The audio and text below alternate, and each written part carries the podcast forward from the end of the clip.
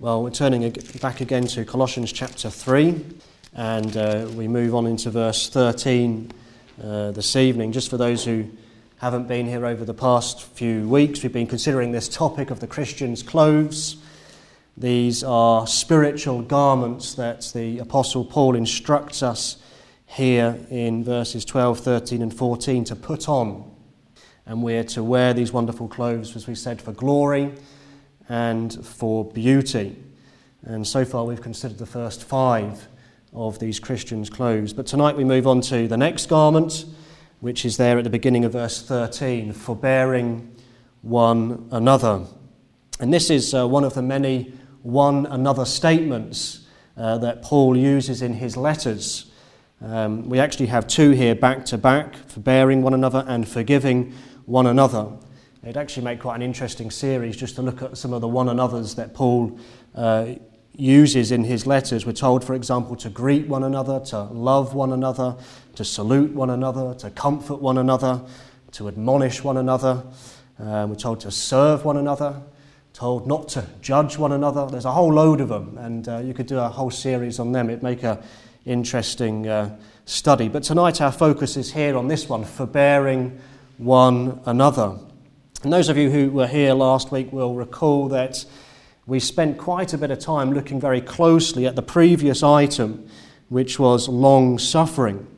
And we looked at the definition of this grace and the distinctiveness of this grace. And we said that long suffering is this protracted restraining of our souls from uh, yielding to angry passion, outbursts of rage and, and anger.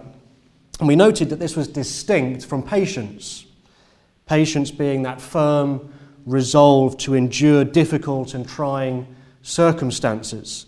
And so there was this distinction between long suffering and patience. Patience was with things, trials, uh, afflictions, and so on, whereas long suffering is a restraint exercised towards people. And that's why we said that God is described as being long suffering and in that sense, he is not patient. But this evening, though, we have this next grace, forbearing one another. And forbearing means to tolerate, it means to suffer and bear with other people. Forbearing one another is to sort of put up with someone. And uh, so we could say that on, on, face value, it appears that this is just another way of saying uh, long suffering you know, to forbear and tolerate people and their provocations and their unkindness. And we could also say that it seems to have a bit of patience mixed in there, because the word bear there seems to, you know, convey this idea of gritting your teeth and, uh, you know, showing some resolve and perseverance. So again, we're left with this question, just as we were with last week, you know, what distinguishes this grace? And I think the distinction is this that long suffering is holding back our anger when we're provoked, when people sin deliberately against us.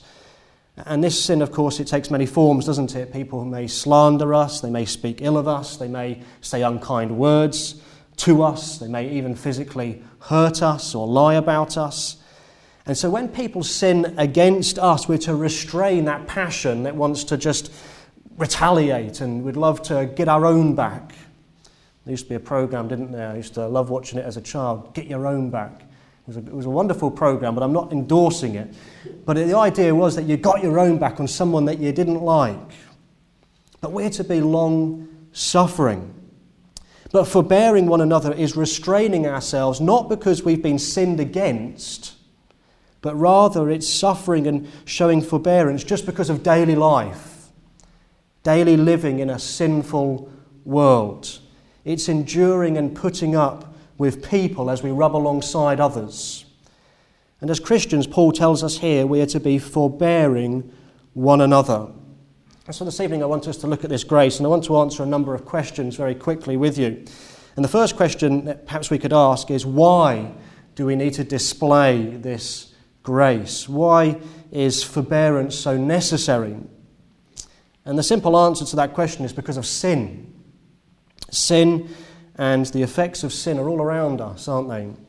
Sin has twisted and it's distorted this world, it's unhinged the whole of creation. Nothing is as it should be, is it? Nations and governments rage against God. Families often are dysfunctional. Even the church so often is sadly divided. Sin is everywhere, and sin has utterly corrupted every part of this world. And as Christians, we can often look on, can't we, in frustration. We can look on it with sort of an irritation at what is taking place around the world. We can be vexed, we can be annoyed, we can be angered, even upset by what we hear, by what we see. And I think this is particularly appropriate and applicable today because we receive so much news today, don't we? It's constant. You can get news 24 hours on your phone, and you're, hearing not just what's happening in your area, but throughout the, the world. And we're just hearing constantly of so much sin. And as God's people, it can irritate us, it can anger us. But Paul says we should be forbearing. Those of you who've been here over the past few weeks will recall that we said that humbleness of mind back in verse 12 was really the foundation of the next four graces. It's the foundation that is that meekness, long suffering, forbearing one another, and forgiving one another is built upon. And you remember that when we looked at this humility, this humbleness of mind, uh, part of that humility was having a correct view of God's, correct understanding of who God is. And we have to remember that when we turn on the news, we have a sovereign God. He reigns, He is in control, He is the one who is ruling over all things. And of course, the wonderful thing is that as God's people, we can say, He is our Father. He cares for us as His children. He is faithful. He is kind. Sin may have unhinged this world, but God is still reigning. And so there's the, the, the why, but then we could answer the question well, how? How are we to display this forbearance? You know, are we to display this forbearance with a forced smile and, uh, you know, sort of gritted teeth and well, of course not. That's not what Paul is uh, telling us here. That's not the attitude that we should have as Christians. Instead, just turn back with me to Ephesians chapter 4, the passage that we read. But if we go back to the beginning of the chapter, verses 1 and 2, Paul tells us how we're to display this grace. And he says this in verse 1, Ephesians 4 I, therefore, the prisoner of the Lord, beseech you that ye walk worthy of the vocation wherewith ye are called, with all lowliness and meekness, with long suffering, forbearing one another in love. And so the apostle instructs us here that this forbearing one another should be done in love. Love should be the attitude behind all our forbearance. And uh, God willing, in a few weeks, we will see that love is actually the grace that binds all of these other graces together. We have it there in verse 14. We'll, uh, trust if we get that far, we'll see that uh, if all the other uh, graces here are like clothes, love is the belt that holds all these clothes together and holds them up. And Paul tells us here we're to show meekness with love, we're to show humbleness of mind with love, and we're to show forbearance with or in love. And this then leads me on to ask another question, and that is where are we to display this forbearance? Well, we've already uh, mentioned uh, in a sense that we're to display this grace in our daily lives as we live in this sinful and corrupt world. But I think it's clear from what Paul says here in Colossians 3 that this grace is particularly applicable within the setting of the church. He's writing to a church, after all, here in Colossae, a group of believers. Those, as he says back in uh, verse 3, their life is hid with Christ in God. They follow the Lord. And he doesn't just say be forbearing in verse 13, but he says forbearing one another. It was to be amongst themselves, um, especially in this fellowship. You're to be forbearing with those within the church. And so, this grace has a, a special focus, we might say, with fellow believers. And uh, I think it's worth saying, isn't it, that at times we can become irritated with each other within the church. We may at times rub each other up the wrong way. But Paul says we're to be forbearing. We're to forbear with one another within the fellowship of the church, not through gritted teeth, as we said, not so we just don't cause a scene within the church life, but we're to be forbearing, as he says, in love with our fellow believers. They are loved by Christ, they've been bought with the same blood, and so we're to love one another and to be forbearing with one another. But then this leads me to a fourth question, and that is what? Uh, what is the purpose of displaying forbearance? And to answer that question, just turn back with me to Ephesians chapter 4.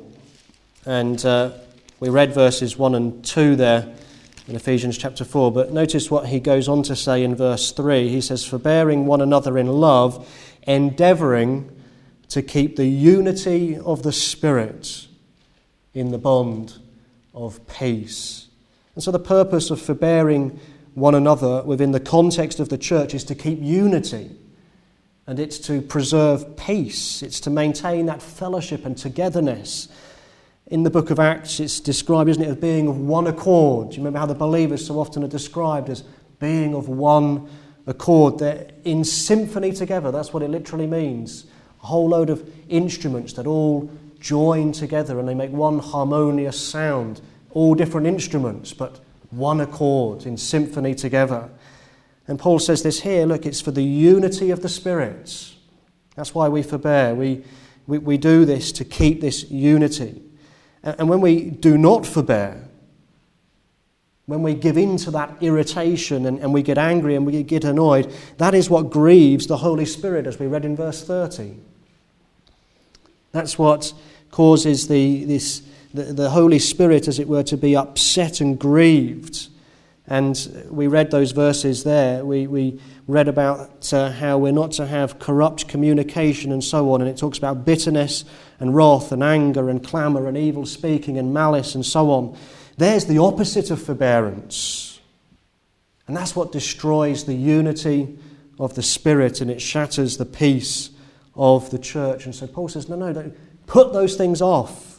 As we had read before, it's a very similar passage. It tells us to put off the old man be forbearing with one another.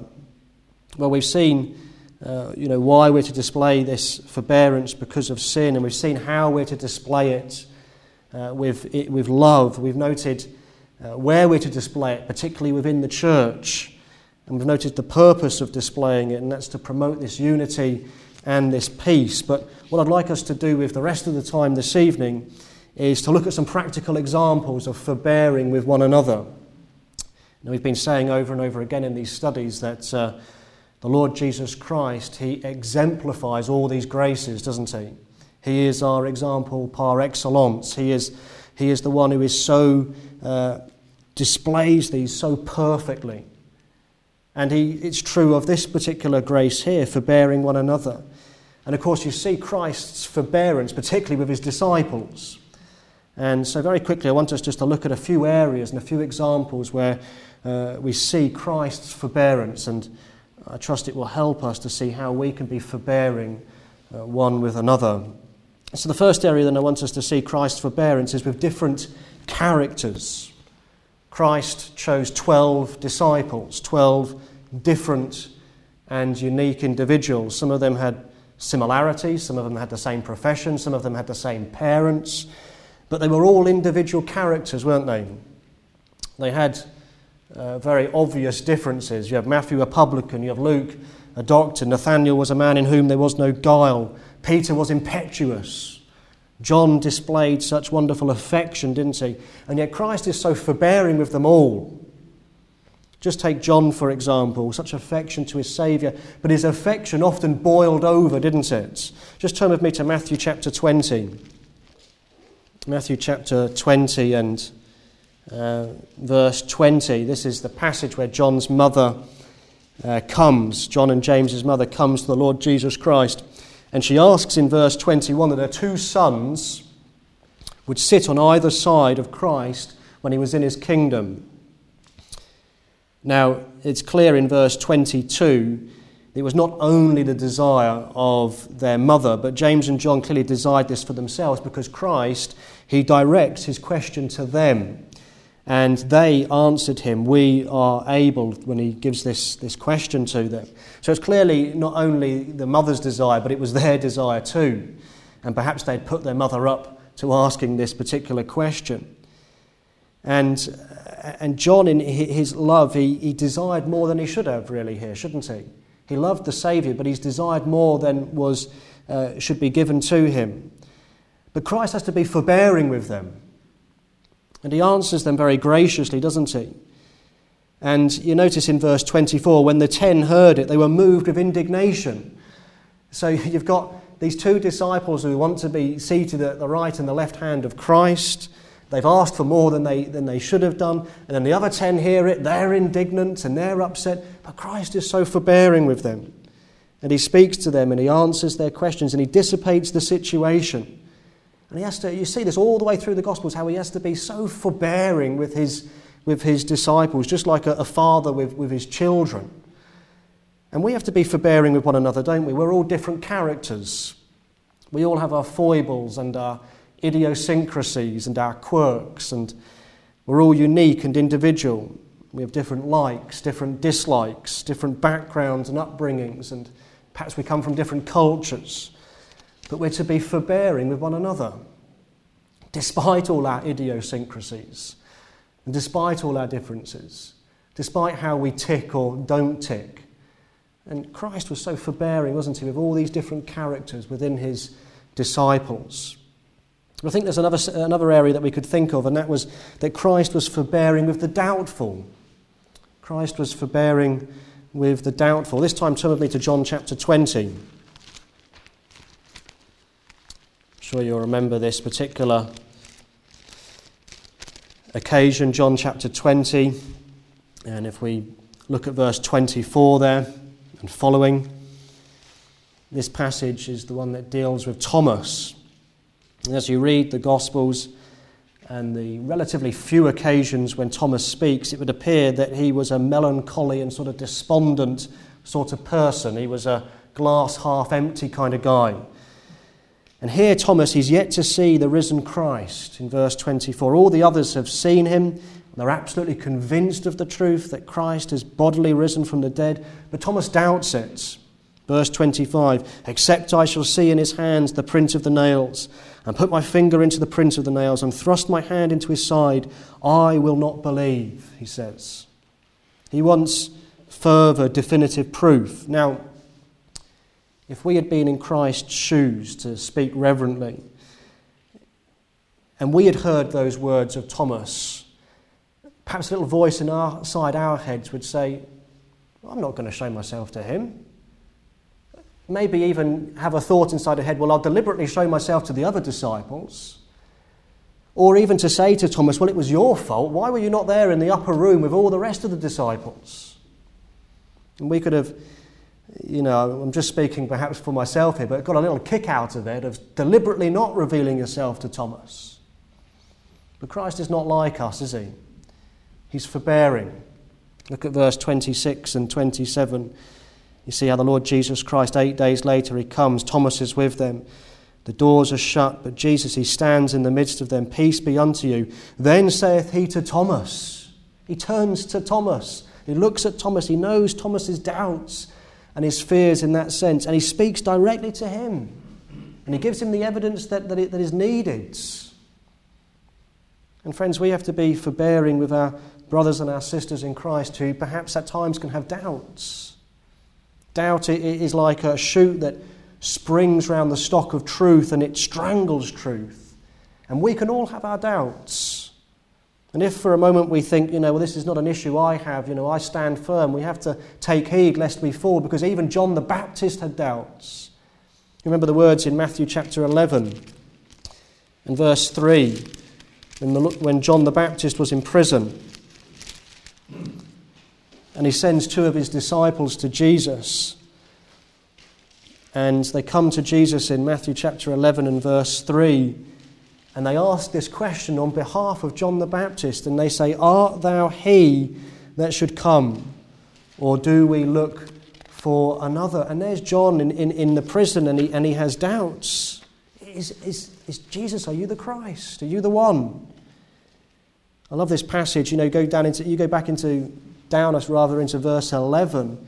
We're told that among uh, them that are born of women, there have not risen a greater than John the Baptist. And yet, here's the greatest man to have ever lived apart from Christ, and yet he has doubts. But Christ is forbearing with him, isn't he? You notice that Christ does with John exactly what he had done with Thomas. He provides further proof and he points to the truth. He answers his question. And, friends, we may meet Christians who have doubts, but we're to be forbearing.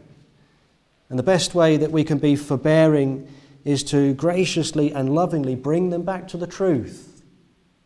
Point them to Scripture. They may have doubts about their salvation, doubts about assurance, doubts about Christ and who Christ is, but we bring them back to the Bible and we point them to the truths of God's Word and the promises of God's words.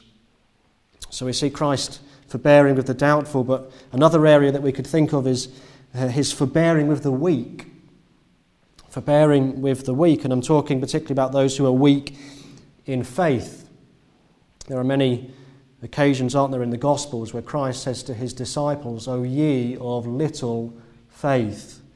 He says it in the Sermon on the Mount in Matthew 6 and, verse 30 about worries and about the future. He says, You know, remember that God clothes the grass, which tomorrow is and, and is cast into the oven.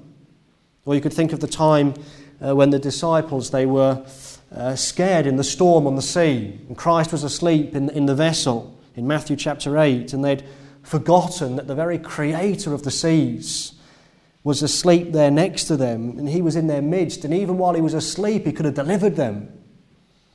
Remember, they wake him up, and he says to them, Why are you so fearful, O ye of little faith? And yet, despite their weak faith, Christ is so forbearing.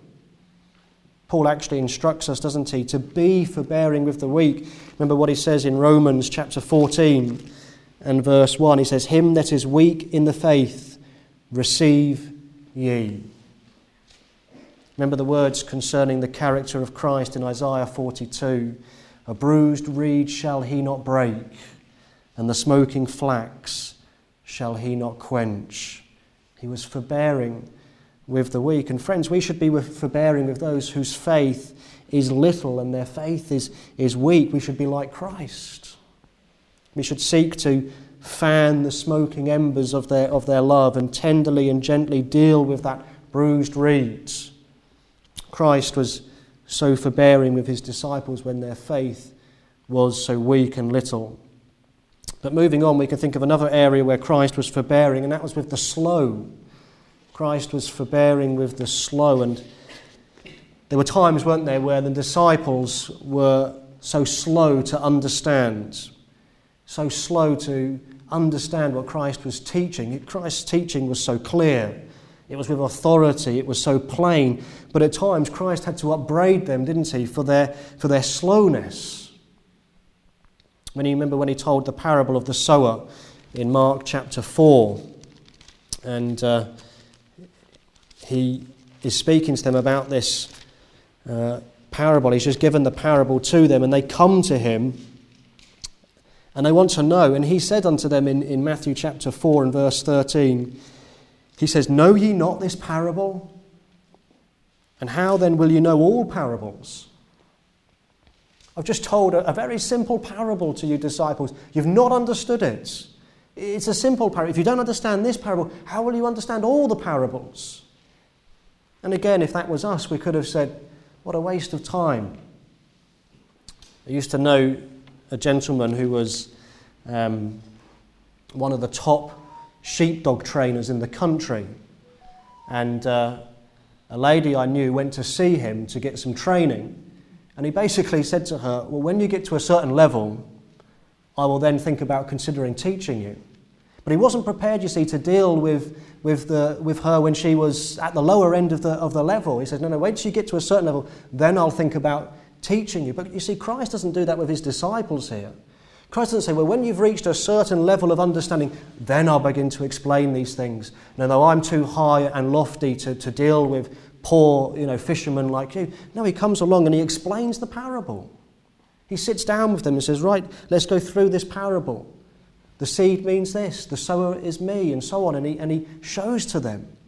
He's so forbearing with them, even though they're slow in their, in their understanding. It's just like the two on the road to Emmaus, isn't it? Remember that passage in Luke's Gospel? And Jesus says to them, O fools and slow of heart to believe all that the prophets have spoken. You've not understood. But does he leave it there? No, he begins at Moses and goes through all the prophets and he explains to the things concerning himself. He's so forbearing. And friends, we should be forbearing of those who are slower to grasp spiritual truths just like with children, we may have to repeat things over and over again to them until they grasp it, but we shouldn't get impatient.